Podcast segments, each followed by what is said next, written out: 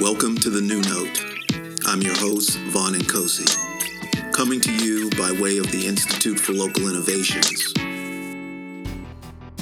This session is with my friend and colleague, Erica Crenshaw.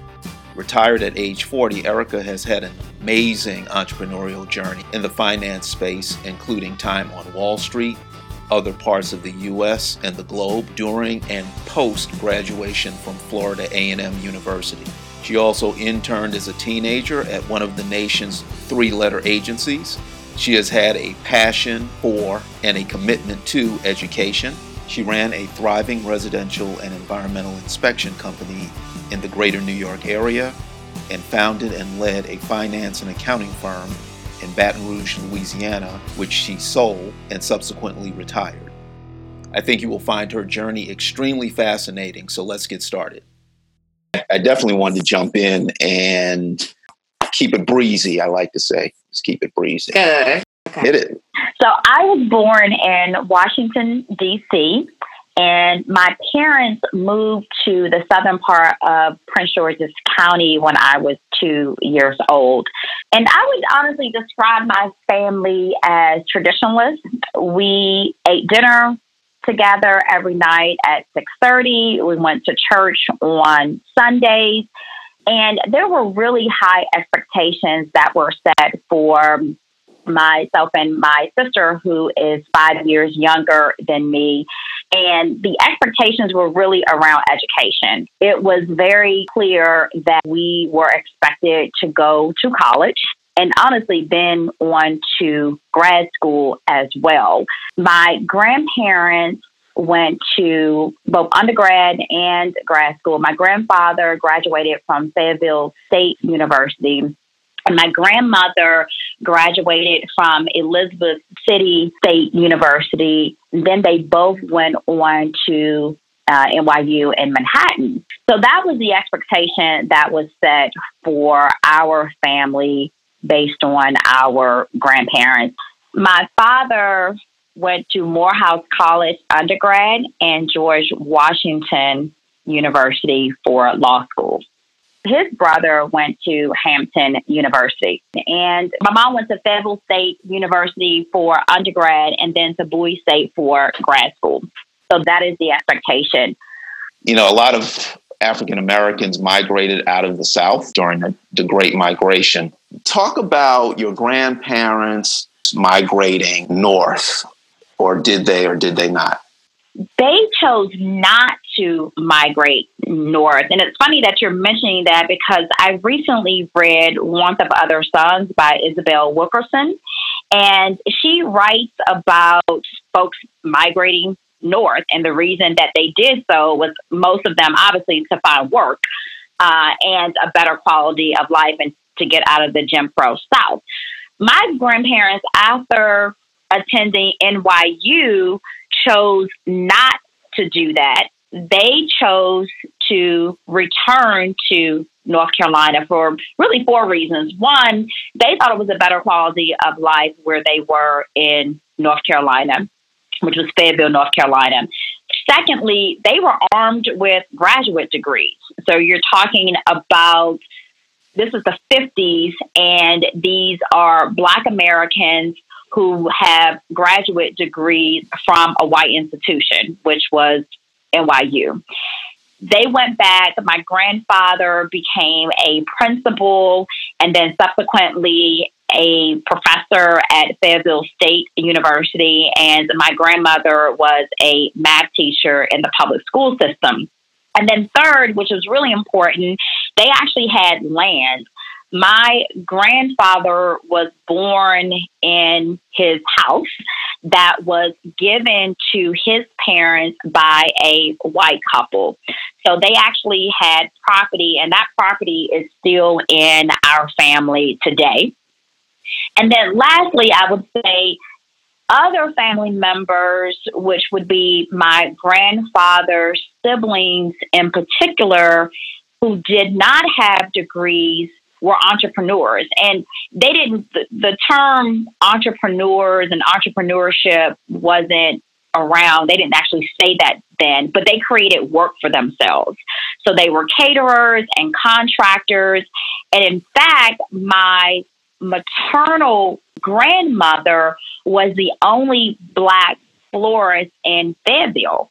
So if there was a wedding or a funeral, you got your flowers from Reed's Florist. And this was important because her husband, my grandfather, died of leukemia when my mother was only eight years old. So my grandmother was the sole provider in the family, and she used her earnings to send my mother to college. So those were the reasons why from my understanding, after having a conversation with my father after reading War of Other, Other Suns, I needed to understand why didn't Oma and Opa, which is what we call my grandparents, why didn't they stay in New York? Why did they return to North Carolina? And those were the reasons that he provided me. And then my parents left North Carolina and moved to the DC area. So you have the entrepreneurial influence. So let's talk about the influence that your parents had on you. My father was and still is a huge influence in my life. And my mom was very much a confidant. I could talk with her about any problems with friends from elementary school to middle school. And then when I started dating in high school, she shared lessons about guys. Moms know what's up and they can steer and guide a little differently without mm-hmm. being too emotional about it. exactly. What's really funny is that my parents actually thought I was going to be a boy. So I was going to be named Eric Jr. Obviously, I came out a girl, so they named me Erica. But they reared me as if I could do anything without setting limitations on me because I am a girl. So that high expectation did not change. So I really appreciated that because my father really helped me have the confidence when I started working in male dominated environments. You had mentioned some traditional expectations around college and graduate school. Any other um, expectations during that time? Well, one very important expectation was that I was going to become a, a Delta. So I was going to write for Delta Sigma Theta sorority because all of the men in my family were Omegas and all of the women were Deltas. So I was going to go to college, I would go to grad school, and I was going to write for Delta Sigma Theta. And sure enough, I uh, I fell in line and I became a, a Delta. You are listening to the New Note. This is where we talk with transformational next generation, mid career, bridge, encore, and emeritus entrepreneurs. So let's talk about your eight, nine, ten. You, you, know, you come up through grade school. Anything jump out at you during that time? So in grade school, I would say that is when I started to develop my passion for sports and particularly softball. Hmm. And one of the things that my father was very clear about was that although my coach wanted me to play, I was a pitcher, so this was Boys and Girls Club. He always placed me in that position. My father taught me early on that I needed to learn and be curious about all the positions, not just hmm. one. You know, life is like that sometimes when you're asked to, because he wanted to be sure, like, if for whatever reason the first baseman is out, you need to be ready to play first base. If shortstop is out, you need to be ready to play shortstop and be curious okay. enough about these positions to learn the differences between playing first base and shortstop or outfield. So that was important for me. And I, I oftentimes reflect back on that because I think in life sometimes you asked to lead in an area where that's not necessarily your focus. And right. my focus at the time, my focus was pitching. I was just focused on being the best pitcher that I could possibly be. And he wanted to be sure that I understood all the other positions. And gotcha. so just having that confidence to lead in other areas, I oftentimes do reflect on that because that's given me confidence to step outside of the box that sometimes the world tries to put you into and to say, yeah. I'm capable of doing more than what you think I'm capable of doing. And I can nice. have a greater influence. Nice. How did the coach take that request by your dad? Do you remember? Well, it wasn't so much a request, it's just being prepared. And I okay. never asked to play a different position, but sometimes I was placed in a different position. I was still the lead pitcher, but it doesn't mean if my game is off in terms of pitching, that doesn't mean that I should be taken out of the game. That just means that yeah. I need to play, I could potentially play a different position. Gotcha. And you found yourself in that position sometimes where it's like, okay, my game is off. I need to switch. That's right. My game do- is off. So, and I was oftentimes I was placed as a shortstop. My game is off, so I'll play shortstop. Shortstop. I wasn't tall enough to play first base, was, so nothing for me. I couldn't really get around that. Uh, but my arm was strong enough to play third baseman, and I could play shortstop.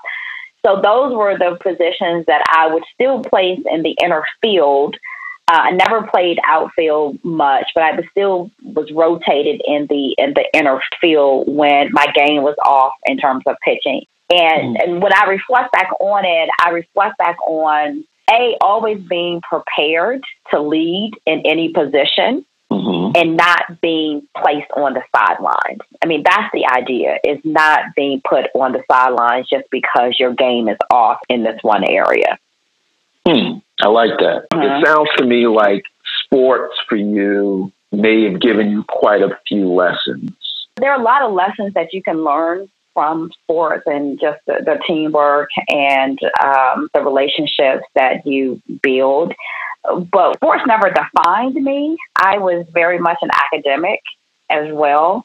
I was a page to a senator in high school. I was also crowned Miss Hospitality for the state of Maryland and won an all expense paid trip to Hawaii. How very, old were you then? I was, I was 16 then. So I was very much an academic. This is your host, Vaughn Nkosi. You have been listening to the New Note podcast with my colleague Erica Crenshaw. Erica provided some interesting lessons on differentiating networks beginning in high school. I also learned during that time it's, it's important to have different social networks. So my mm. team was one social network, but I also had a network at my church where I was very involved. There was obviously the network at school, but it's interesting because my network at school I viewed as more of a business network, meaning that those folks were more associates than actual friends necessarily. We're talking and about high school now, right? We're talking about high school. Yeah. Okay. All right. Were, Just checking. They were, and I was very popular in, in high school, meaning that I was treasurer, of course, I feel like I've always been treasurer of every organization. Um, I was treasurer. I was treasurer of the National Honor Society, treasurer of the SGA, and the only reason I ran out for treasurer was because I knew I wanted to be in business or major in business, I should say. But it felt very much like I was checking boxes that I needed to check in order to go to college and to get accepted into the school of my choice. Whereas my other social networks were just that they were they felt more social, and you know I had deeper relationships and deeper friends, and I'm actually still friends, folks I'm still friends with today. So let's jump back to this because I'm thinking, where did that come from? To say, okay, I'm in high school. These networks are for potential business, uh, for the future, college application, getting into the, I'll just put in air quotes, right school.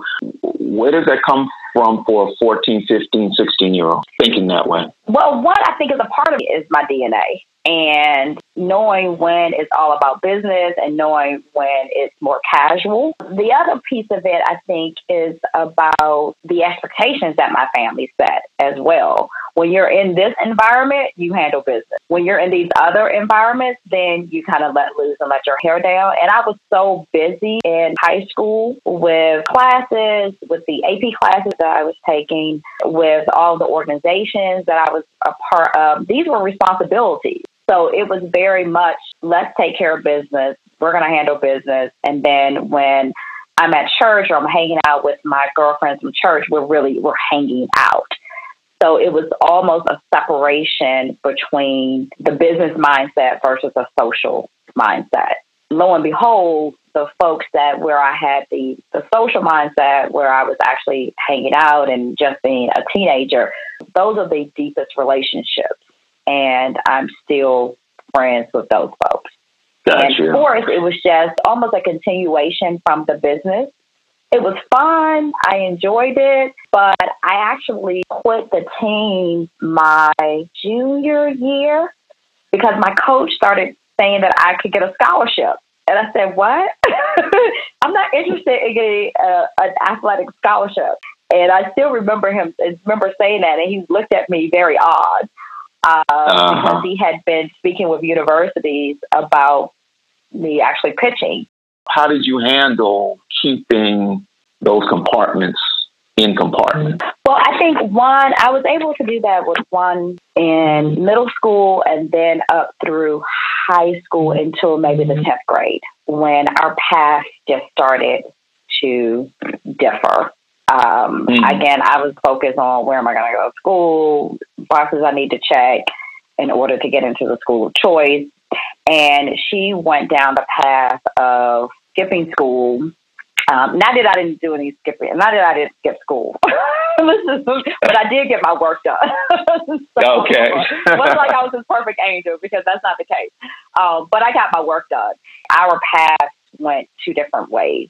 Now that my mother actually said you can't be friends with her. But we had enough conversations about friends and influences for me to know that following her down this path, I could uh, pregnant and not fulfilling the goal or meeting the expectations that I have now embodied, that my parents have set, but I have now set for myself as well, yeah. just because of the long history. So I was very clear. It was incumbent upon me to make the right decision Mm-hmm. And mm-hmm. that is where I was able to divorce the school slash business relationships from the more social relationships with folks that were going to school that had the same vision and goals that I had. You are listening to the New Note. This is where we talk with transformational next generation, mid career, bridge, encore, and emeritus entrepreneurs let's jump to college. How did you decide on where you went and that experience? Yes. So, beginning 12, 13 years old, I was going to Hampton University to major in business. Period. No one could tell me any, any different. um, until a recruiter called from Florida A&M University I was in HR okay. history with a guy who had already decided that he was going to FAM, and he started telling me about it. And he actually had the recruiter to call me. The recruiter hmm. called me and told me about the School of Business and, and Industry at Florida A&M University. And I started mm-hmm. doing research on it and discovered that you had all these national merit scholars. The year that I went to FAM, we had more national merit scholars than Harvard for mm. that were in the School of Business and Industry. They talked to me about the dynamic internships. They talked to me okay. about the investment, the oratorical classes, everything. I was sold. And then my good friend, part of my social network at church, I asked mm. her if she had ever heard of Florida A&M before. And she says, well, of course. Everyone in my family right. has gone to FAMU, and I'm going to FAM. I said, "What?" Yeah. she became my roommate, and she's one of my hmm. very best friends. Um, so that is why I chose FAM was because of the business school, and at the time, I thought I wanted to go to law school after actually going to business school. And FAM has a five year MBA program. And so I said, well, if I still decide to go to law school, it'll cut a year off of schooling because it's a five year MBA versus getting right. an MBA in, in two years. So that is how I chose FAM. Mm, interesting. So, how did your um, was it your uncle who went to Hampton? My uncle did go there. Yes. And so, how did he feel when you took off the sweatshirt and traded it in. For yeah, my uncle went to Hampton. Well, you know, it wasn't a pressure. The I think the disappointment honestly came from my grandfather, hmm. who wanted me to go to Spelman because my dad went to Morehouse. And right. he wanted me to go to Spelman. They took me down to, to Spelman. I viewed the campus and I said, they have economics as a major and I'm interested in international business. And I told my mom, I said, Mom, I don't want to be in a classroom full of girls. so this is a 17 year old. Right? I don't want to be in a yeah. classroom full of girls. And she says, Erica, you'll take some classes with the Morehouse men beginning in your sophomore year. And I said, no, can't do it.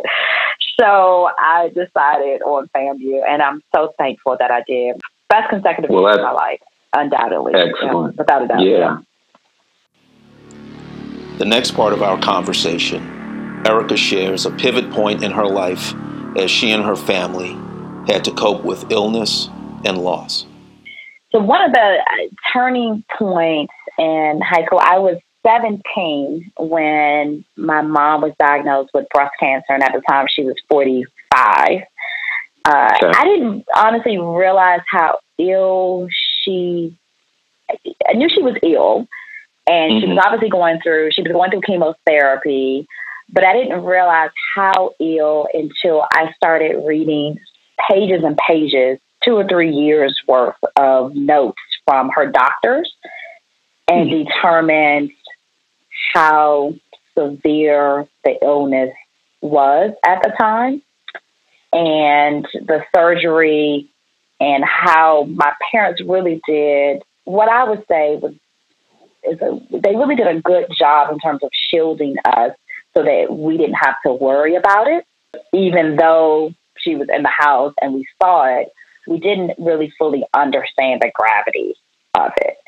That was a big deal at, at 17. So when you said reading pages and pages of mm-hmm. notes, this was during or years later? No, just recently.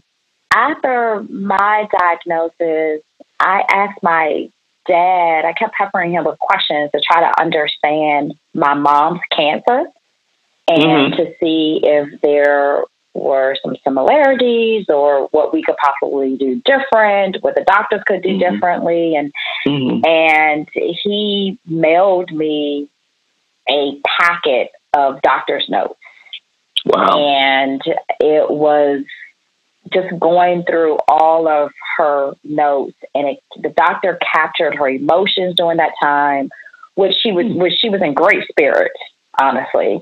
He even captured when she wasn't able to, to uh, attend one chemo session because she was taking me down to college. It captured her visiting me in Chicago during one of my internships. And uh, it just, it captured a lot of details that included some of my milestones and her oh, reaction wow. and wanting to be a part of certain milestones.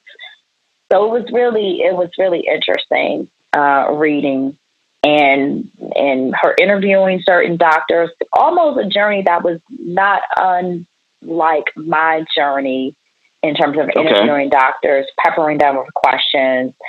Uh, and it even says in some of her notes that she asked really good questions. She had great questions regarding this medicine.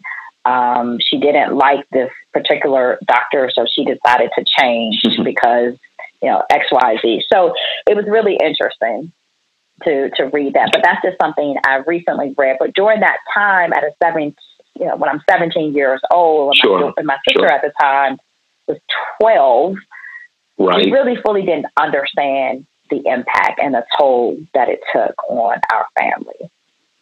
Do you remember how your father was during that time, or you just didn't pick up on how it might have been affecting him? No, I didn't. And my father is conservative and he's very quiet in terms of his demeanor.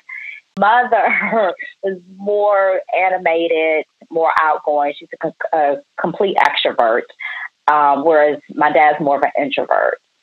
what I do remember is I remember one time having a um, typical teenager having an argument with my mom about something, and my dad stepping in and kind of shielding her and protecting her and saying, "Listen."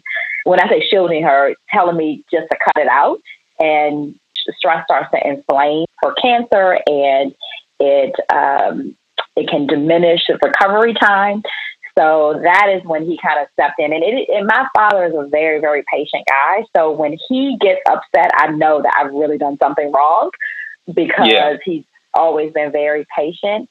And I would, it would always hurt me when I see my father get upset because I know I've done something really bad. For him to get to the yeah. point where he is really chastising me, I know I've done something wrong. I remember that time when he just told me to cool it, you know, and stop having arguments with my mom. now, so was he? So so did he just say, you know, Erica, cut it out, cool it, you, you're going too far, or did he actually say? You're affecting your mom's recovery. Yeah, he said you're affecting. Her oh, okay. Yeah. Okay. Oh, yeah. Okay. That was right. those were his All words. Right.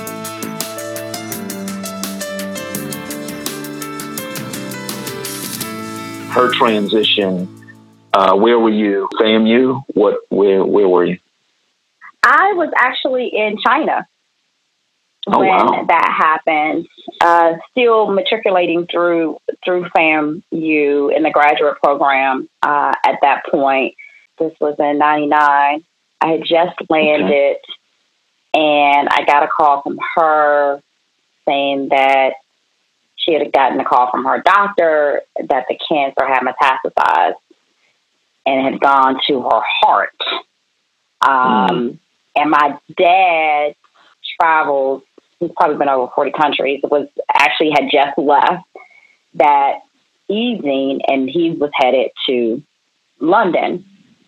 So he had to turn around and catch the next flight back to the States. And I didn't believe it. I was, you know, completely shocked, just kind of everything, mm-hmm. and said, "Oh, they don't know what they're talking about. You'll be fine," et cetera, et cetera kind of went mm-hmm. on with, with life. And then in March of 2000 is when she actually passed away. And I was with her when she passed.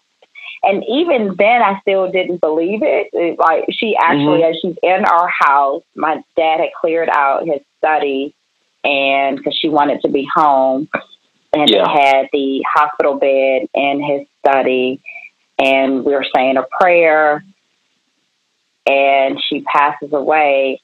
And my prayer was that God will bring her back like he did Lazarus. Like, it'll be just fine. Mm-hmm. So I was so tired. So I go to bed and I wake mm-hmm. up the next morning and she's gone. And I'm asking yeah. my dad, I was like, where did she go? Why, where is mom? He's like, you know, Erica, we had had the ambulance to come. She had to, you know, she's, she's gone. And I'm still kind of in denial. Like she can't be gone. Like I just prayed that she's going to come back like last. I mean, literally thinking this that she was going to come back to life.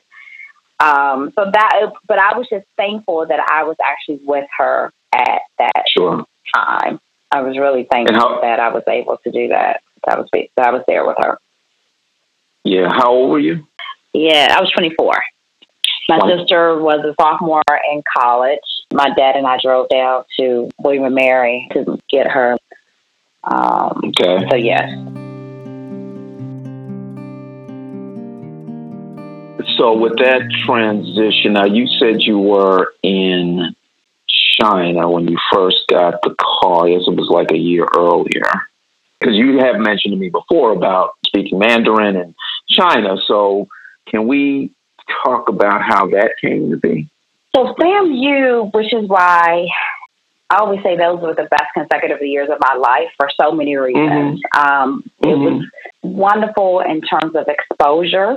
It was great mm-hmm. in terms of relationships and long lasting friendships. And it was just a great environment to do whatever you desired to do. If you were aggressive enough if you asked enough questions and mm-hmm. you were persistent, doors would open for you. Mm, okay. And that is really what happened. So when I stepped on campus my freshman year, there was a panel of five year MBA students who were in the five year program, and they they were in the grad program at the time. And I recall one guy just coming back from China, and he was talking about his experience being there and being a black man in China in the in the nineties for an extended period of time. Mm-hmm. And I'm a freshman, so I marched into the internship office in the School of Business and Industry. I said to the coordinator there, I would like to go to China. And she says, Well, what year are you? and I said, I'm a freshman. And she says, Well, you know, that's for grad students. and I said, Oh, I know, but I'm in the five year MBA program. So when the time comes, I want to go. Because they will only send two a year. And wow. I said, Well, when the time comes, I want to go. So what I learned very quickly from an upperclassman was that if you want an opportunity in industry an internship through the School of Business, stay in the internship office. So I became hmm. close friends with the coordinator. So anytime an opportunity came up, she thought about me. Yeah. So that was really my my first lesson in the importance of relationships mm-hmm. and networking. And when you mentioned your dad's demeanor and then your mom, so I take it you were like your mom. outgoing, outgoing, bubbly. I'm probably 90% like my mom. in terms of personality, yeah. Right, right. Knowing you as much as I do, uh, yeah, you are Miss Congenial, bubbly, not CIA conservative. So right, that's funny. Although I did, I, I, was asked to join the CIA and burn them down. You know, you need all oh, really? there as well. Yes, yes. Oh wow. I'd love to hear that that recruitment story. You are listening to the New Note. This is where we discuss the life influences that have shaped transformational leaders, how they have walked in the world, and the paths they have taken that have brought them to where they are today and may lead them tomorrow. So my first internship was with the CIA. Now, my granted, my dad actually got me that internship, but the process was a six month vetting process. I wrote papers on research and technology. Afterwards, they asked that I apply full time after school. And this is where you're kind of naive as a as an 18 year old. Uh, I told my dad that that they because they gave me a bonus at the end of the internship. I told my dad, and he says no you want to focus on business. So the next okay. day, I go back and tell my supervisor that. said, my dad says that I should focus on business. and she goes in and tells one of her colleagues, and I overhear the conversation. They're in their office, and I'm thinking to myself, oh, maybe I shouldn't have said that. So from there, because I say in the internship office, that following year, my sophomore year, I was on the trading desk at Deutsche Bank in New York the year after that, they called me and I went to Citibank, Jamaica. Uh, and I was actually had it, I was going to enroll in some classes to take some summer classes. So I didn't do that. And then mm-hmm. I was also in Minnesota with 3M.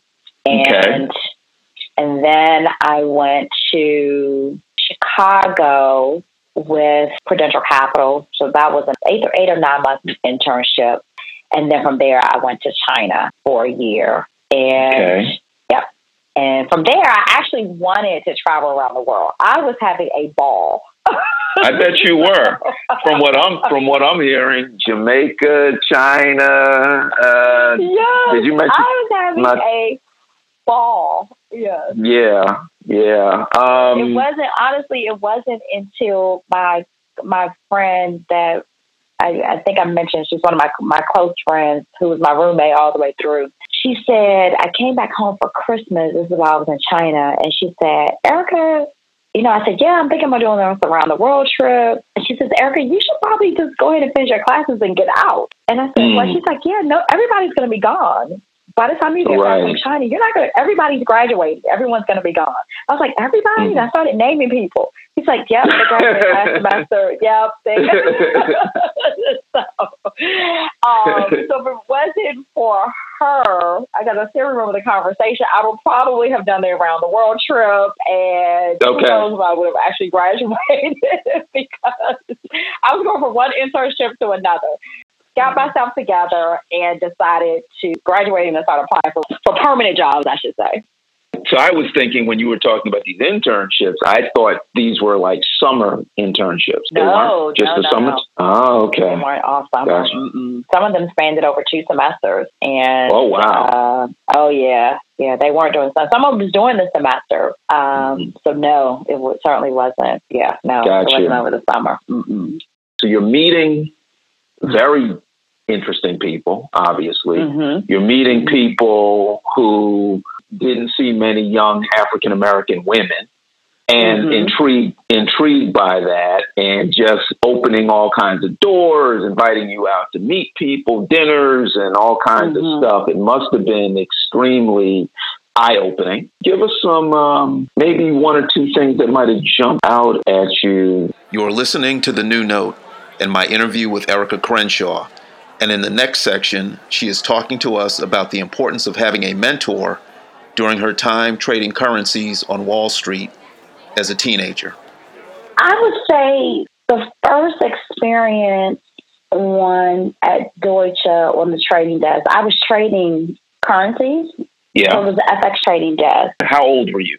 I'm 19. Keep Yeah, You're so I'm 19. 19, and right. this was this was obviously b- before the euro. So you had all your currencies. You had the lira, you had the sterling, the pound sterling. So you had all of the European cur- currencies, and this Mhm. that's the desk that I was on. So I had to. It was very. Now I'm 19, New York, first time in New York. Yep. Staying at the 92nd Street Y on the Upper East Side I know the there place. were other college students from Howard, Hampton, from some of the Ivies that were also staying there. They're going out. They're hanging out on the weekends at night. Right. I am stuck in my what was like a little dorm Mhm. studying, trying to come up to speed on how these currencies work. Um, the acts, the sales, like just trying to act and the buy. So trying to understand how they operate and how you actually trade these currencies and what the spread is between the the different currencies. So really coming up to speed on all of this lingo and because I was on a trading desk, it was very, very much a sink or swim environment. Absolutely. And either everything was extremely fast paced, male dominated. Yep. I'm a black female from Florida A&M University, and I uh, needed to develop a friend. And that is where the relationships and developing networks and having someone who can help guide you is important, regardless of who the individual is. So in this case, I befriended an assistant who was from the island. So she understood the culture.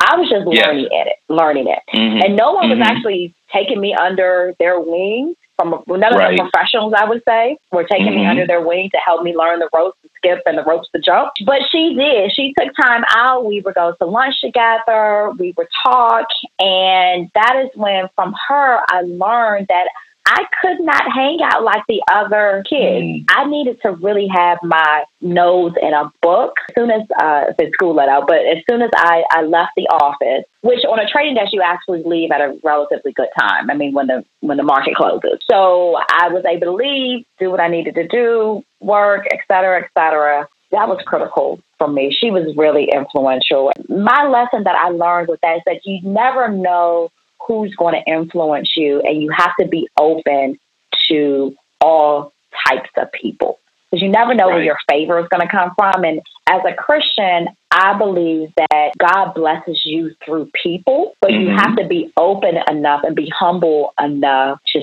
see who it is He's going to put into your life to bless you at that point. And again, it wasn't one of the professionals, but it was one of the assistants.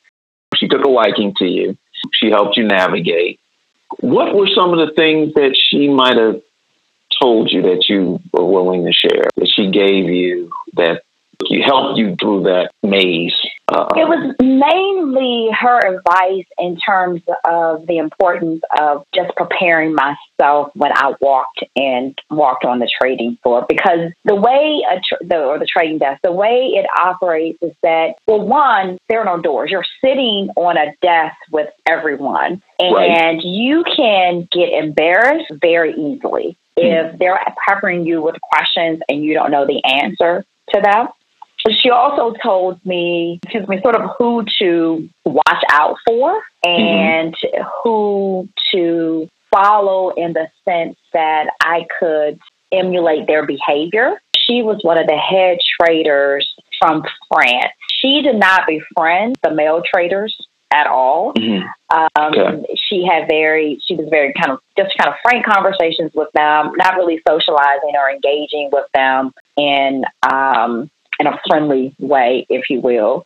So she talked about her, but mainly it was be ready because they are going to call on you. Just because Mhm. you're an intern on a uh, just because you're an intern doesn't mean that they're not going to engage you. And it kind of goes back to the almost a lesson, the softball lesson, which was Yes. you may right now you may be the pitcher, but you need to be prepared to play any position Yes. on that field. So yes, you're this intern and you're supposed to keep your head low, but be prepared because they're going to call on you for something, to know something, to help with something. So prepare yourself, understand what's happening, understand these different currencies, understand how they how they trade. No, no one's expecting you to be the trader overnight, but you do need to have some basic knowledge and understanding. Yes, you got in, you passed the you went through the interview, everything was fine, but that was just the beginning.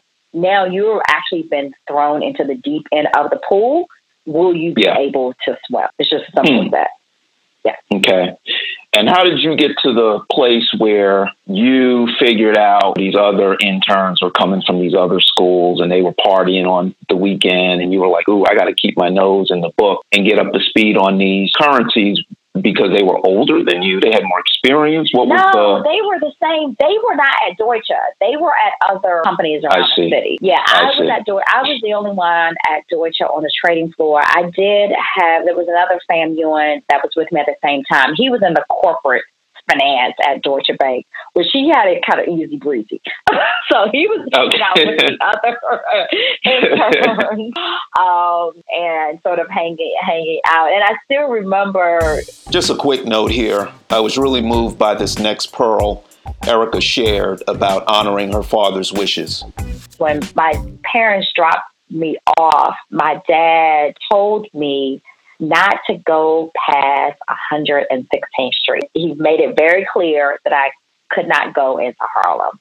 And I, Okay. I remember one of the guys that was interning. He said, "You mean to tell me you're gonna you're gonna be in New York this entire time, and you're gonna listen to your dad and not go into Harlem?" And Mhm. I said, "Well, he trusts me to be to not go into Harlem. He told me not to go into Harlem, so I'm not going to Harlem." And so, of Yeah. course, when I actually graduate and start working at Goldman, of course, I moved into Harlem. Right, right. But shows a reverence for my father to obey him and Yeah. to do what he asked of me, which was not to go beyond 116th Street, which which, Yeah. which I didn't do. there's a lot of lessons there. You get the, the help from uh, an assistant to help you navigate. So now you're, well, at that point, you're 19. So you get through the internship because we went New York, you mentioned Chicago, you mentioned China, you mentioned, were you in, did you say Minnesota Wisconsin? That's right, Minnesota, St. Paul, Yeah. Minnesota. Your classmate comes back and it's like, hey, we're all leaving. You're still gallivanting around the world. That's right. uh, you're, you're gonna wrap you're gonna wrap this up. Uh, so you, I guess you decide, you decide to buckle down and, and finish your coursework. Let's jump on the other side of that. when I got back and I, I buckled down, I started interviewing with banks. I knew that I was interested in investments, interested in the stock market, interested in how the stock market moves, interested in researching and analyzing companies. Yeah. So I applied at JP Morgan Chase. Well, at the time, it was just mm-hmm. JP Morgan. I applied at Morgan Stanley and mm-hmm. I applied with Goldman Sachs as a sales side research analyst. So I get offers from all three. And this is where my husband comes into play, my then boyfriend. Actually, then he was just a friend. So I talked to him about school. Mm-hmm. Where did you meet okay. him? Lauren was Lauren and I were both in the student run company investment. He was the CEO of the company, and I was just a, a, a part of it on campus through the School of Business and Industry. And we were friends. Uh, we weren't close friends. I always thought that he was very smart and extremely nice. He was already in New York, and he came back to campus during Alpha Week to speak to some undergrads about working on Wall Street. After it was over, and we talked and I said, I've gotten three offers. I'm trying to figure out which one can we get together and have lunch. So he turns lunch into an eight o'clock dinner. And okay. I knew at that time, after dinner was over, that I was going to marry him. Um, really? I really knew that he was the one. There was no question. Um, yeah, isn't oh, that wow. funny? It was no no question in my mind. Well, first it was an eight o'clock dinner, the waiter comes over at 11:30 and says, "You all need to order because the kitchen is getting ready to close." We have been talking for three and a half hours and had not wow. even ordered any food. I knew that he was the one. But what's interesting is that that was in April, and I had prayed a month before that God blessed me with the man that I am supposed to marry. And my mm. first prayer when I got to campus was to bless me with someone that I can grow with. And he did. I had a boyfriend for five years. Everything was great. But I knew he wasn't the person that I was supposed to marry. And mm. after our dinner, I knew that Lauren was going to be the one. So you made the decision that he's the one. Where was his head? I wasn't thinking what I was thinking. okay. okay six hours, right? right, right, right. Okay, okay. That's that's so funny. You are listening to the New Note. The New Note is where we discuss how the future isn't what it used to be. We talked through it, and I talked to my dad, of course. Um, my mom had already passed by then, and uh, I decided to go with Goldman. He recommended Goldman. I think it was really looking at the opportunity. And okay. yeah, it was really examining the opportunity. And, and, and to be quite honest with you, the reason I chose Goldman over Morgan Stanley was mm-hmm. because of my experience at the trading desk at Deutsche. The way Morgan. Stanley set up, their associates are all together. They don't have mm-hmm. individual they don't have their own separate space. They're kind of it's more of a community type space. And I, and as a, when you're doing research, you're writing a lot. And I yes. knew that I needed an environment where I could just zone in and focus on my own. And this is kind of predates, I guess, the headphones and all that, the earpods that right. I'm sure, sure people wear sure. all the time. So I needed my own space where I could really think and not mm-hmm. have to worry about distractions. Seeing Morgan Stanley and talking to their associates and, and knowing that environment, I knew I would not excel necessarily in that type of environment, but just because I needed to be able to concentrate and focus. So that's just really knowing yourself and knowing yes. what working conditions you need to have in order to succeed, you know, period. Gotcha. So that's why I end up choosing, honestly, Goldman over Morgan Stanley. It's, sometimes it's just really small things can help you make a decision. sure. Yeah. I mean, and that was it. And I didn't choose JP Morgan because after the interview, the lady called me. She made me an offer for investment banking division or yeah. department. And I said, Well, I never applied for investment banking. This was just after the acquisition she's calling me to make me an offer for a position I never applied for. Um, mm. So I knew that was a red flag for me that I should not go with them. You could just tell that there, there was going to be some influx or changes. And sure enough, right after that, a lot of friends who did go with the bank, their offers got rescinded shortly afterwards because of the uh, the acquisition that took place. What was the acquisition? The acquisition was when J.P. Morgan bought Chase. Gotcha. Yeah. Okay. Cool. All right. You head to Goldman. Get my apartment in Harlem. Now, how did you explain that to Pop? You were like, oh, okay, he was fine with it at that point because I'm grown. That, okay. And, yeah. Twenty yeah. some year, years old. And yeah. Lauren lives in Harlem. Now, our courting period for two years mm-hmm. was completely long distance. So it was nice just to be in the same region yes. at that point. And just mm-hmm. fortunately, I ended up moving into a building next door to his. And we were okay. engaged for a year, and our buildings were next mm-hmm. door to each other. And what? Where were you? What street were you on? 138th and Edgecombe. All right, so yeah. you guys are yeah. there. You're working in in Goldman. Any takeaways? Uh, I was on the sales side, which okay. meant that we would write about. We did research and we wrote about companies about their earnings mm-hmm. reports. We did I did a couple topical reports on uh, the apparel industry and footwear industry. I worked 12, 14 hour days. I took mm-hmm. car service home every day. I ate breakfast, lunch, and dinner at my desk. And wow. on Fridays, I would leave at eight o'clock on Fridays, but I was back in the office again on Saturday. It was just a grueling schedule. Whereas Lauren yeah. on the buy side, his hours were much better. He would get home maybe eight o'clock every night, where I was I was getting mm-hmm. home at anywhere between ten and twelve every night, and leaving at five o'clock in the morning to get to work. As you listen to Erica, I think you can tell what's coming next with these long hours working on Wall Street. But if you're not sure, keep listening. You're at Goldman. Was there a trigger for you? So Goldman, Goldman was it was a great experience in that I worked with some of the most talented and brilliant financial minds in the world. No, period, mm-hmm. hands down. So Goldman obviously is a global leader in that regard. Mm-hmm. And it was an environment and a culture that suited my personality. You move at a, a fast pace of excellence at every step of yeah. the way. And that suited me very well from that standpoint. Mm-hmm. The trigger for me really goes back to the way I would describe my family would be we're traditionalists. We have dinner every night at six thirty. We went to church on Sundays.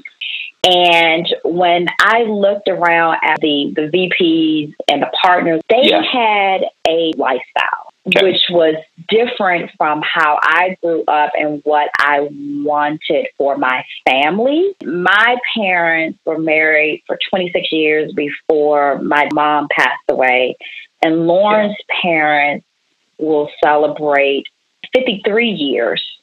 Okay. And when I looked around and looked at the VPs, either not married, divorced, or on second and third marriages. I knew then that I did not want to be them. What did you attribute to them either not being married, being divorced, or multiple marriages? Well, I attributed that to the workload and the stress okay. the fact that you, you it's hard to have a relationship with someone that you don't see and mm-hmm. it is hard even harder to have difficult conversations with someone that you rarely see or that you don't have any intimacy with and mm-hmm. you only develop that through communication and mm-hmm. if i can only communicate with you and have thoughtful quality time with you on a Sunday, that's a problem. and we're living in the same house. Right. So that's a, that's an issue. And okay. it, I, I'll never forget when my VP was in Mexico and there was an acquisition in the apparel space Okay. And I, I, I, can't remember which company, but it was a company that we did not cover. Goldman did not cover this company. But okay. we needed to call her in Mexico. She's in Mexico on vacation. We had to wake her up at the crack of dawn um, to tell her about this. I think it was in the middle of the night, honestly, um, to tell her about this acquisition because we needed to get a report out. And mm. in that space, you want to be first in terms of getting yes. reports out. A lot of that has sure. changed now because now it's more about mm. not just being first, but also the quality of the reporting. But during yep. that time, it was being first, getting the report, the getting it out first, developing your thoughts. And I remember thinking, we don't even cover this company, but we have to get something out, and we're waking her up, and she's on vacation. Mm-hmm. I said, that, that is, I do not want that to be me at all. So I needed to make a decision about how I wanted to evolve as a professional, how I wanted to mm-hmm. spend my time. What was mm-hmm. it that I was going to do next? You are listening to The New Note. This is where we talk with transformational, next generation, mid career, bridge, encore, and emeritus entrepreneurs. So I started researching franchises and I researched a company called Service Master. And as I was reading through their annual report, the CEO was quoting Philippians 4. I think it's Philippians 4 3. And, and Service Master means to serve the master. And mm-hmm. it's a Christian company, Christian based uh, company. So that resonated with me and really okay. appealed to me particularly as a Christian, to have a publicly traded company quoting mm-hmm. the Bible. So I really started researching it, had a conversation with Lauren, who's my husband at the time at this point, and we decided that yes, we bought our first franchise, which was the Brooklyn territory. And uh, if it were if Brooklyn were actually a city, it would be the fourth largest city in the country. Service Master is a parent company, and their other companies, the subsidiaries are Terminix, which most people have heard of, Furniture Medic, right. and we bought Amerispec, which mm-hmm. is a mm-hmm. residential and environmental company.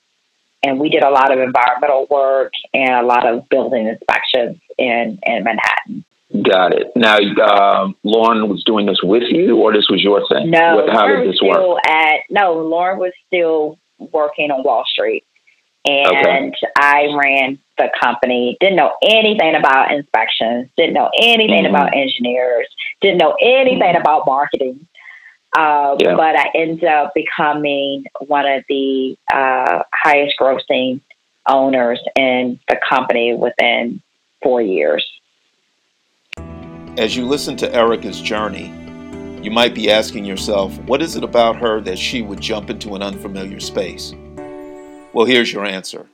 I attribute it to confidence and mm-hmm. and always being able to not just people always talk about thinking outside of the, the box, but I never want to be put in a box. I, I want to jump out of the box. I want to break it down and throw it away. This is what I like hmm. to do with boxes. And okay. I think when someone tries to put me into a box because everyone says, How did you choose this? This is not your field. I would go mm-hmm. into have marketing presentations with real estate agents and, and contractors, and they would say, Well, your husband runs the company right? And I said, no, mm. I run the company. um, well, does your husband work in the business? I said, no, he doesn't. They could not understand how a female in the space with all men yes. a male dominated industry and all of my employees were engineers they were males and they were older mm-hmm. and again i'm probably 26 27 at this time and right. so they're older than me and they couldn't understand why I even wanted to do this. And it was very mm-hmm. simple. The numbers made sense. That's why mm-hmm. I did it. Mm-hmm.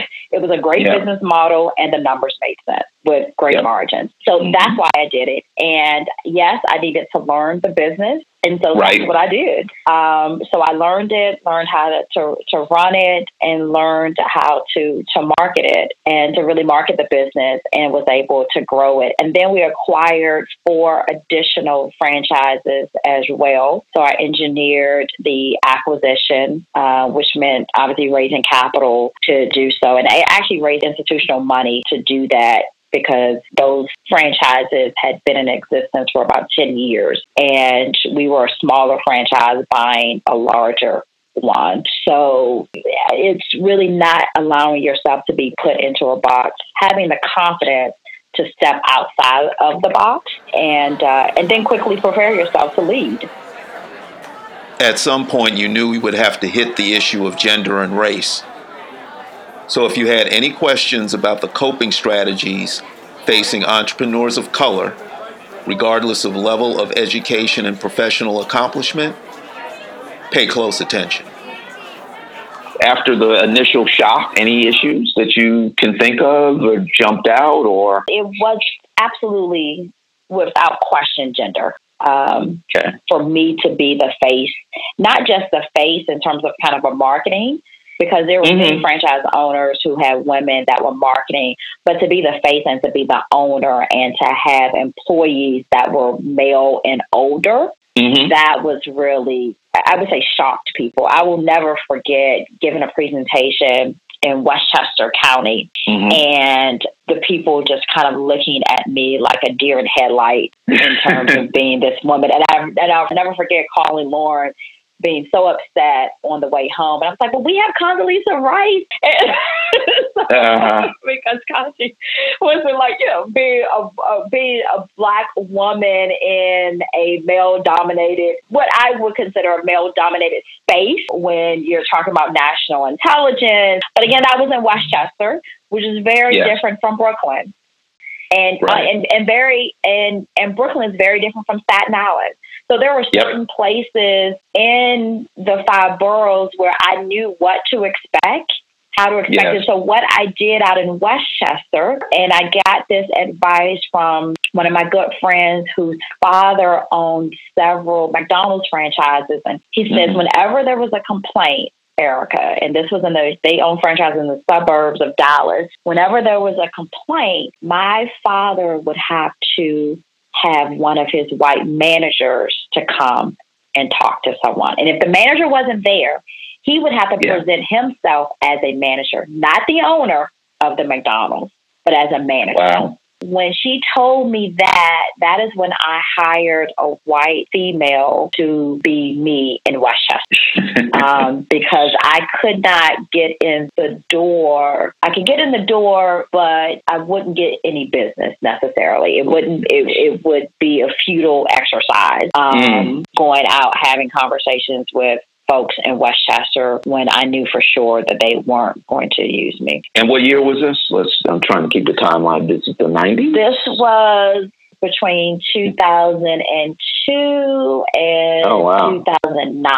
Oh, this isn't I that long ago. for seven years. No, it wasn't that long ago. Yeah, two, Oh, okay. 2009. Mm-hmm. Okay, I was going to give it the '90s. Even to me, the '90s wasn't that long ago. You're in the 2000s.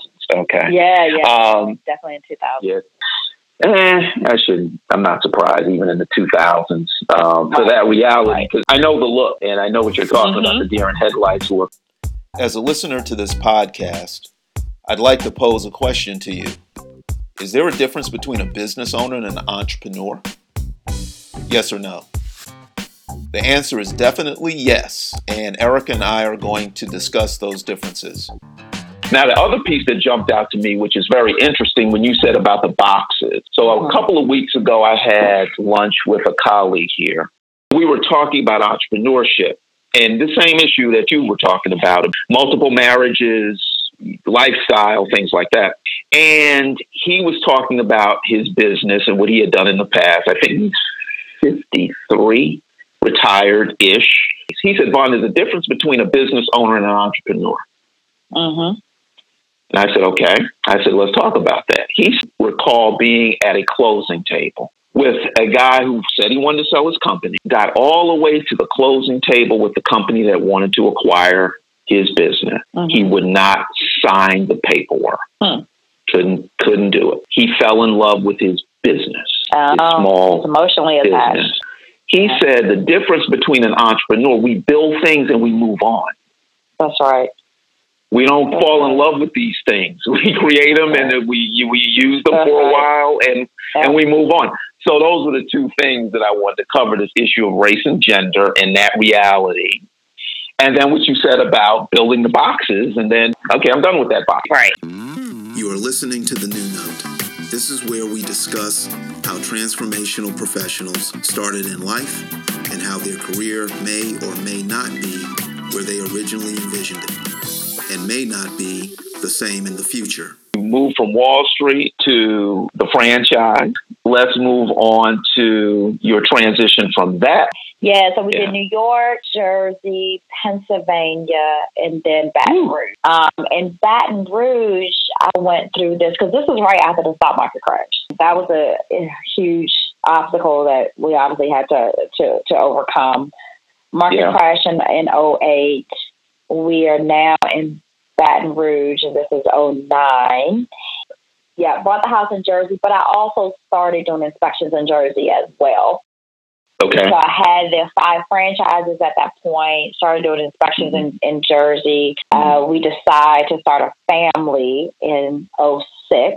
Now, where, where were you living in New Jersey? Somerset County and North Plainfield. Mm-hmm. The market crashes. We lose 50% of our life savings. No one's buying houses anymore. My husband wow. lost his job. And this is where prayer, having faith, and recognizing that my life is completely in God's hands really comes into play. Yeah. And also seeing the resolve in my husband as well, because this was mm-hmm. the first time we had actually gone through something. He had another position within three months. We moved to Pennsylvania. We were there only for maybe a year and a half or so because that company got bought by Dow Chemical. Mm-hmm. And they asked him if he wanted to move to Midland, Michigan. And I said, mm-hmm. nope, can't go to Midland, Michigan. So yep. he needed to find another job again. We ended up moving to Baton Rouge. And it was during that time, Vaughn, that I had to figure out what I was going to do with my life. It was clear that the Amerispec business, the whole residential and environmental inspection, no one was, you actually have to buy a house in order to get it inspected. Now, the environmental yep. work was still, that was still going well but it was a small percentage of our total revenue. It wasn't insignificant, but mm-hmm. it was a smaller percentage of our total revenue. So I would either okay. have to revamp the business model where I just focus on environmental services or think about doing something differently. And I'm in Baton Rouge. Lauren is in the local magazine there because it's Baton Rouge, small town. This is a guy who has Wall Street experience and all of this experience and has moved into Baton Rouge. He tells a reporter that uh, we are both interested in the education space. And mm-hmm. I was asked to help start a charter school in New Orleans. Mm-hmm. And I accepted, enjoyed it because I just love startups. So, how old are you now? So, I'm 33 years old. I have a three year old. I helped start this charter school, I'm back to my Goldman that pace. I'm back to the Goldman pace in mm-hmm. a nonprofit space. I'm working 12 to 14 hours, but then I also had this hour long commute between Baton Rouge and New Orleans and right. working these long hours and loving every moment of it. I mean, wow. every single moment of it. I just absolutely wow. loved it. Have you noticed the reoccurring theme with Erica? her ability to identify a need and implement strategies to fulfill that need. This is where she explains the genesis behind the last company she founded and led, providing financial services to nonprofit organizations to help them grow their top line. Well, so let's back up a little bit then. So your transition out of the the franchise, how did you exit? So we formally? wound those businesses. We wound the business down. All right, so let's talk about going from charter school to execute now. Being in that space, I had never been in the nonprofit space before. And it's very interesting when you think about different parts of the country. When you're in New York, or just maybe yeah. in the Northeast in general, and yeah. you are in finance, there is almost an expectation that you have an MBA. Just extra. Hmm. You haven't. If you're in finance, if you don't have an MBA, you better go get an MBA. If you want to stay in finance in New York, you know, for the most part, unless you're a trader. Some traders don't have don't have advanced degrees. But yep. coming out of school in the 2000s, you know, that during that era, you better go get an MBA. Period. Lauren and I, obviously, both in finance, and they asked us if we're a CPA we couldn't understand why people were asking their CPAs. One, there's not a mm-hmm. there's not the Wall Street environment. You have these nonprofits, and in the finance department of nonprofits, you have CPAs that are right. running the finance department of nonprofits. I yep. saw that as a clear opportunity, an opportunity okay. because I understand the difference between an accounting department and a finance department. Accounting departments are run by CPAs, finance departments are run by CFOs. CFOs mm-hmm. were pretty much absent, non existent in the nonprofit space. Whereas the CPA was kind of the finance holy grail, but I realized yeah. that they were missing the strategic aspect of finance with just having a CPA on staff or yeah. involved and not having a, a true finance person involved. So that's mm-hmm. where the opportunity came about, where I recognized that there was a, an opportunity, opportunity within the nonprofit space and decided to launch Execute Now. Yeah. I had my first client on July 1st, 2011. So what we did was develop the wraparound service. So we had the accounting piece of it where we would do your day-to-day accounting and we had a CPA on staff who oversaw that. And then there was the finance piece where we did more projections, more strategy, and we had CFOs who worked that angle and helping. It was really about educating nonprofit profits about the importance of having both, and mm-hmm. that in order for you to really achieve whatever whatever qualitative goals you have, you have to yes. have that strategic quantitative piece that a CFO can provide because they both have to work together you can't have these goals and vision for your organization, for your company, for your nonprofit without having that strategic finance piece to, to marry with those goals, mm-hmm. which is why companies have a, an accounting department and which is why they have a robust finance department. Mm-hmm. They both, they work together, but the CEOs work with the CFO from a strategic standpoint. So yeah. that is where the add value for Execute Now and helping really nonprofits understand why the CFO was important because they're thinking we just need to see PA. But then when yeah. I started to write about how nonprofits fail, due to a lack of financial leadership, it was mm-hmm. easy to help executive directors understand that a CFO is critical to the success and longevity of their organization. Erica and I got into the weeds on strategies for raising money, scaffolding, funding, and leveraging dollars for nonprofit organizations, as well as explaining the raising of dollars before even starting a program and explaining the use of funds to funders. Erica also covered how she, in her current Encore status, is part of an educational program that raised a couple of million dollars of unrestricted funds before opening their doors in July of 2018, built on top of a year long feasibility study. Those details are in a special version of this podcast available to ILI patrons, along with expanded content discussed earlier related to power of place and the influence place and context have when dealing with issues on age, gender, and race. She and I also covered some lighthearted stuff. Interested in receiving the patron version of this podcast? Go to www.patreon.com backslash ILI360. That's P A T R E O N dot com backslash ILI 360. Sign up and become a patron for as little as $1 a month. I launched Execute Now after recognizing that there was a need for strategic financial leadership in the nonprofit space. I would not have done it otherwise. I could if I Got just it. decided I was going to start a simple accounting firm, that Mhm. wouldn't have been very smart because there's too much competition for that. But I needed to differentiate myself somehow, and I did that by recognizing that there was a need. This is excellent. You have taken your business acumen and experience into the nonprofit slash entrepreneurial space to create, like you said, I love startups, right? You love startups. And you're, you're not just loving startups to love startups. Right. There's a research component to it. You start it like you would any other business. It has Mhm. to make sense. And Yes. you can't be one of the other 50,000 nonprofits out there, right? So you can't Sure. not take that kind of, of approach because the dollars won't follow it. And Mhm, mhm. if the dollars aren't following, then you really re- need to rethink your business model.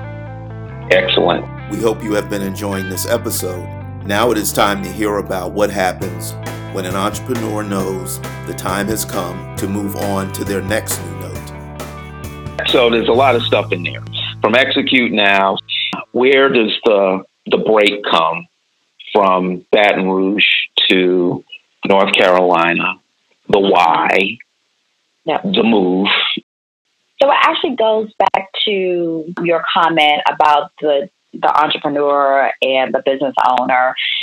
hmm When I launched Execute Now, I- I wanted to do a couple things differently than I did with Amerispec. One, I wanted to have a board.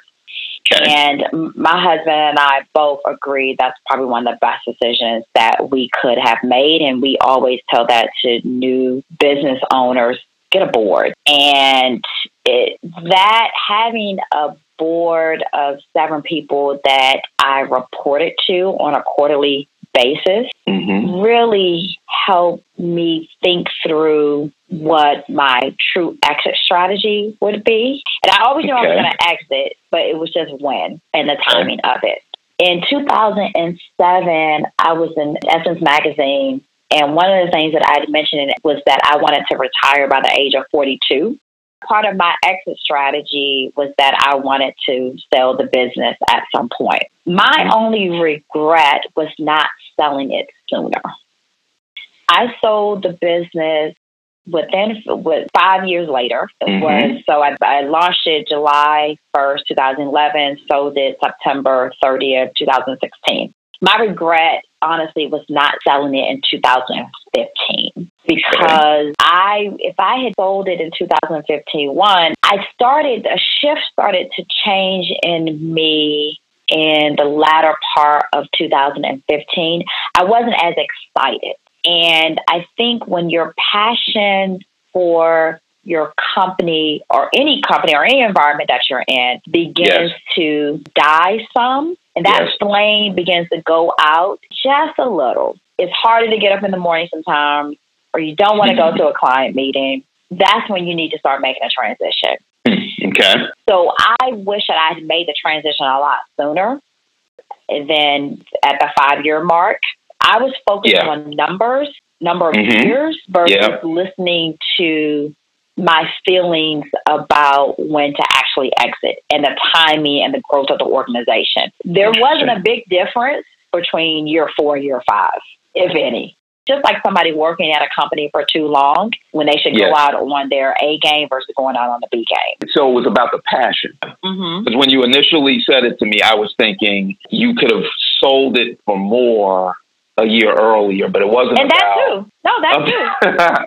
Yeah, that too. Okay. But that goes. But that ties with the passion because I was and didn't want to be, but end up becoming the sort of the face of the company, and yeah. I was doing a lot of the speaking engagement. So I was mm-hmm. the one who was business. I was business development, yeah. and when yeah. you're when your business development and your passion starts to wane, that mm-hmm. there's a complete alignment between that and revenue. Yep. Because if you're yep. not developing the business with the same energy mm-hmm. that you were developing it in years three and four, and it starts to wane in five, then your revenue is going to go down, or at least it's going to stay the same, right? Okay. Right. You're not yep. necessarily growing your top line. Mm-hmm. You can manage mm-hmm. your bottom line, which I'm very good at doing, but yes. you're not necessarily growing your top line. So those can't be divorced. They're one and the same, uh, particularly for, for smaller businesses. They're absolutely one and the same. Nice. Great lesson there. So, a couple of things that you brought up having a board, keeping you on your toes, thinking about an exit, then when to sell, when not to sell. And your point was waking up in the morning and having that, ooh, I just love this thing to eh, uh, it's becoming a bit of a grind. It's becoming a right. job. It's becoming it's becoming yeah. work now. It's, it's becoming you're right, right, right. exactly. and people tell you all the time when you find something you love, you'll never work a day in your life.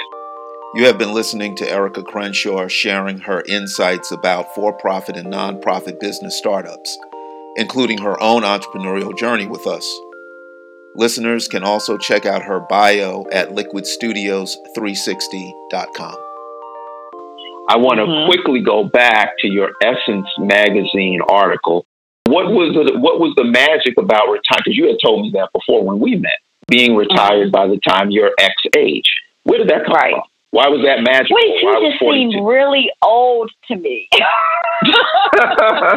when did you When did you do the interview? How old were you when you did that interview? I was that was 2007. So I was 31, but it just seemed like it was so far away that it would be wow. great to just why 42 and I'm 42 now. Unfortunately, I was yeah. able to retire at 40, but yeah. it just seemed really old to me. It seemed like it was a long ways away, honestly. Hmm. And and honestly, and, and part of that, I think because that was 2007. My mom had been deceased by seven years. My yes. mom was first diagnosed at 45. She died at 52. So okay. if you have ever lost a parent, you never think that you are going to live past the age of your parent's death. 42 would give me a good 10 years to not work if I were, for whatever reason, die around the same time that my mom died. Wow. And so when you have a parent who's died early, you start to yes. feel and believe that you are also going to die early. Mm. And um, so that was certainly a part of the thinking. I sold the business in September of 2016, and I too was diagnosed with breast cancer 30 days later. That was a, a complete year of transition. We had moved to Charlotte. It was a challenging year, to say the least. Yes. Um, sure. But it was also a year where our family grew closer as well. Mm-hmm. Some of the stuff that you told me about how you and your husband approach what you do with your money uh-huh. annually, uh-huh. plans, what you're going to invest in. I think you guys are doing. You aren't you investing in houses still? We I, are. I remember. Yeah. Okay, mm-hmm. All right. How you structure that entrepreneurial space. So let's walk through that before my final question to you. So let's walk through. You moved to North Carolina. You uh-huh. you have sold your business. You're addressing your health needs. Mm-hmm. Right? Work, work, work for the first 15 years. Did the travel of taking a month off, did you guys have an annual kind of we get away anyway? Or oh, was this yes. part- we, well, we started even this was when we were still in New York and, and both working crazy hours. We yeah. get away once a quarter. We have always been huge travelers and have okay. always enjoyed primarily traveling overseas. The extent of the travel has changed since I was able to retire. So I've been able to travel for longer periods of time. And Lauren, because of his position, he has a lot more flexibility. Now, he can't go for the mm-hmm. whole summer, uh, but you can't go for longer than a week. right? Sure, sure. Um, right. So, and, and so we do, we get away quite a lot.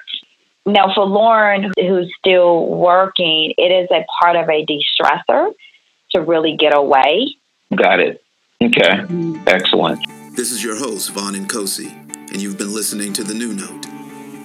If you like what you've heard, please follow us on iTunes, and please remember to rate the show. You can also find us on social media. Search for us under New Note or Next New Note depending on your social media platform. When you see the jazzy saxophone watercolor logo, that's us. You're in a very unique situation because you're you're already retired, but you're not. You're doing your thing. The reason we call this the new note is because as entrepreneurs, again, that you talk to the new uh-huh. box. If you're an entrepreneur, there's always something new. Right. Okay for you for another decade as you're thinking about this nonprofit that you're co co-founded, co-chair. That's a new note. But what else might you? What's cooking? Nothing's cooking, and not even the okay. nonprofit. I am on the board, and but I'm on okay. boards. My new note is living and enjoying okay. and doing exactly what I want to do. So what am I doing? I am working on my Mandarin. I am okay. taking horseback riding classes. I'm uh, volunteering where I want to volunteer, mm-hmm. right? Making a difference in the community where I want to make a difference. And I'm traveling the world with my family. So that is my new note. It's not starting anything else. Yes, we have the you know the real estate portfolio, but that's purely part of our retirement strategy. This is my new note your new note is doing you. Yep, doing exactly any, what I want to do. doing any last thoughts, anything that we might have missed you wanted to cover that jumped mm. out that we might have you wanted some pearl of wisdom, some kernel. You, you've given a lot of them. Before wrapping up, Erica provided an interesting set of values by which she and her family live. I've always encouraged people to develop their own set of family values okay. and ensuring that that's instilled in their children and that they actually operate within those family values on a day to day basis. Just like you would have a company would have core values, we have seven family values. And the first one is to serve God and others. And we do that okay. through community service and through giving we do give a lot in terms of just nonprofits and investing in different nonprofits. And mm-hmm. the second is be wise, and that's using good judgment at all times and, and also listening to wise people and reading good books that are actually going to strengthen you and um, and stretch you as an individual and stretch your thinking. And the third is to demonstrate integrity. The fourth is be a good leader. The fifth, be good financial stewards. Uh, six is to work hard to be superb in everything that you do, and that's having discipline and focus. And the seventh is don't put limits on your potential or your vision. We stress in our household no limits on the vision of your life and don't let allow other people to put a limit on the vision for your life. Oftentimes people say, well, oh, she's good in X or he's good in Y. Well, why can't they be good in X and Y? You can put a limit on a person's life by just saying that they're good at one thing. When the fact of the matter is that they could be good at several things. So those are our um, our family values. I love it. How do you share those seven core values or principles for your family with others? Through different conversations, but honestly, we could do a better job of sharing it um, with mm-hmm. others. And I think through conversations and just through how we live our lives, um, mm-hmm. what we stand for, how what people can expect from us, and regardless of the environment. I mean, one of the things that Lauren's CEO always wants Lauren in the room because he knows Lauren is going to be truthful with him, and mm. he knows that he's okay. going to give him the absolute truth, and he knows that he can trust him. So we demonstrate that, which is the best way that we can could honestly do it. We have not and probably something we should think about doing is really kind of sharing it the way I've just shared mm-hmm. it with you. And we try to live it the best way that we can. and check each other on it if mm-hmm. we have fallen short in some way. Nice.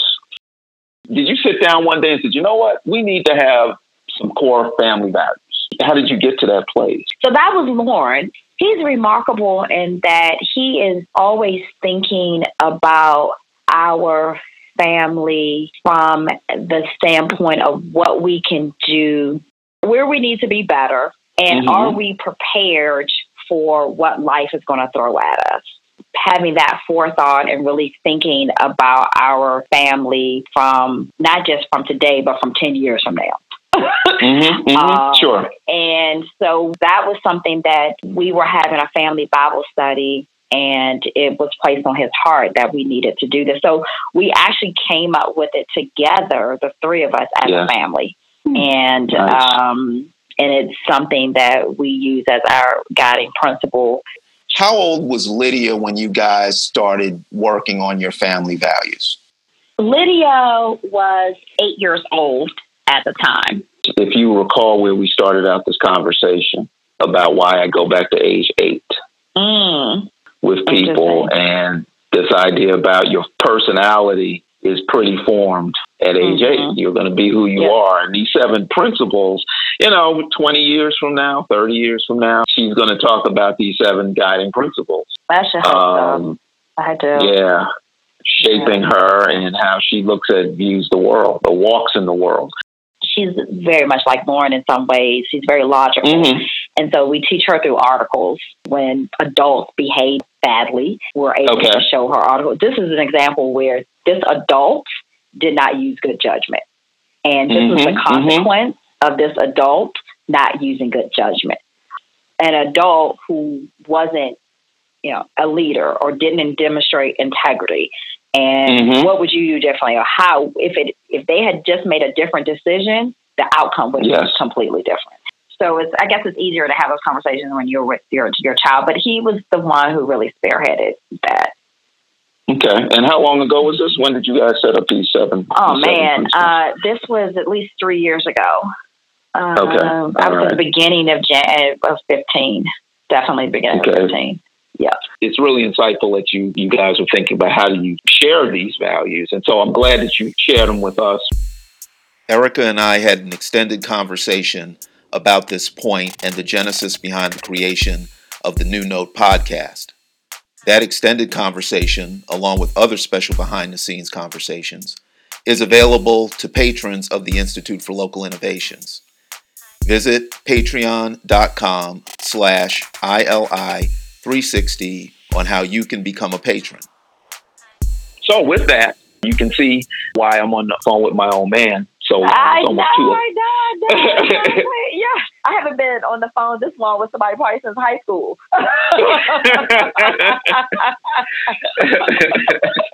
right, even then I was probably sneaking to try to stay on a little another hour. But yeah, right, right. wonderful though. The New Note is a product of the Institute for Local Innovations based in New Orleans. Please visit the Institute on the web at ili360.org and consider becoming a patron. Your support will go towards the production of the podcast. As an ILI patron, you will have access to special content, including advance notice and access to future podcast episodes. Lastly, I'll leave you with this question What is your new note? Thank you for joining us.